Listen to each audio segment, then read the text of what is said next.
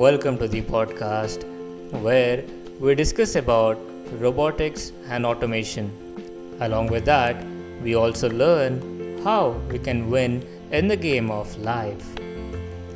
For today's session of the robotics and automation, we've already been studying regarding the human and robot interaction in the industry. And also, we have learned regarding the technicalities, the path planning, and also some other parameters which are required for you to implement in the robots for the robot and human interaction. Now, we will understand more about the cognitive skills or decision making ability of the robot during this interaction. So, let's get started. If you see in the inspection or the quality check, earlier human beings used to do it. And when there is mass production of more than 1000 or 10,000 items that are being produced in a minute, humans cannot handle that pressure. So instead of that, people are now using robots to understand whether the product or a part is correct or not. Using the machine vision and also some other cognitive techniques through which the robot can determine whether the part is correct or not.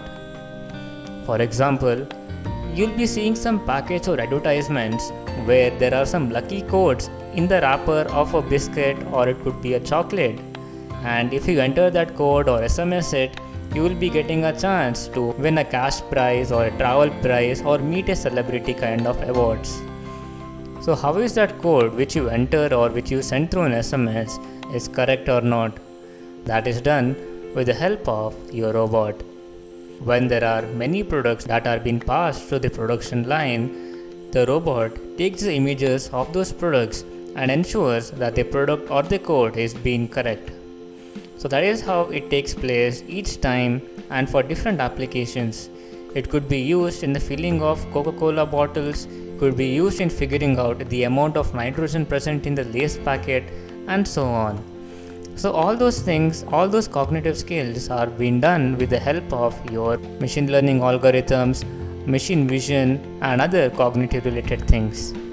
But not only that, now right now robots are also into mimicking the human movements. There is a unique concept which is known as motor babbling. So what do we mean by the motor babbling? If you know about the concept of inverse kinematics, I think so this concept will be easy for you to understand.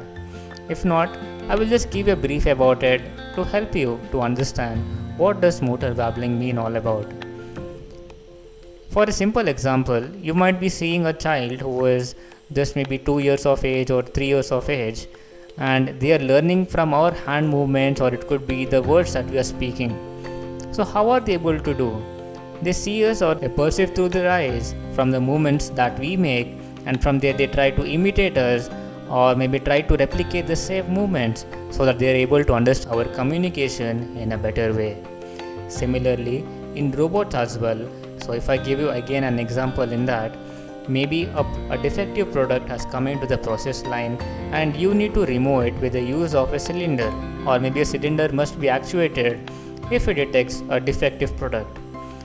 So all those movements are being recorded and also being performed again and again using the ML techniques such that any time in the process line a defective product comes so that kind of motor movement should perform such that the defective product is sent out from the process line so this is the concept of the motor babbling which is used to detect the defective parts in an industry such that the workload on human is reduced and the robots can easily remove the defective part from thousands or ten thousands of products that are being produced each day or maybe each hour. So these were some of the cognitive skills and also the motor babbling concept that we need to understand if we are planning to have a human and robot interaction in the industries.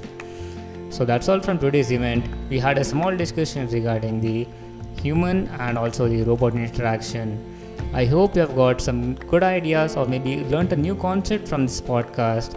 If so, you can share it with your friends and also leave a like and also comment if you're interested to learn any other particular topic such that I can tell you those things in much clearer and easy way and you can learn with me in the field of robotics and automation. So that's all from my side. I hope that you're all doing great. Stay safe and cheers.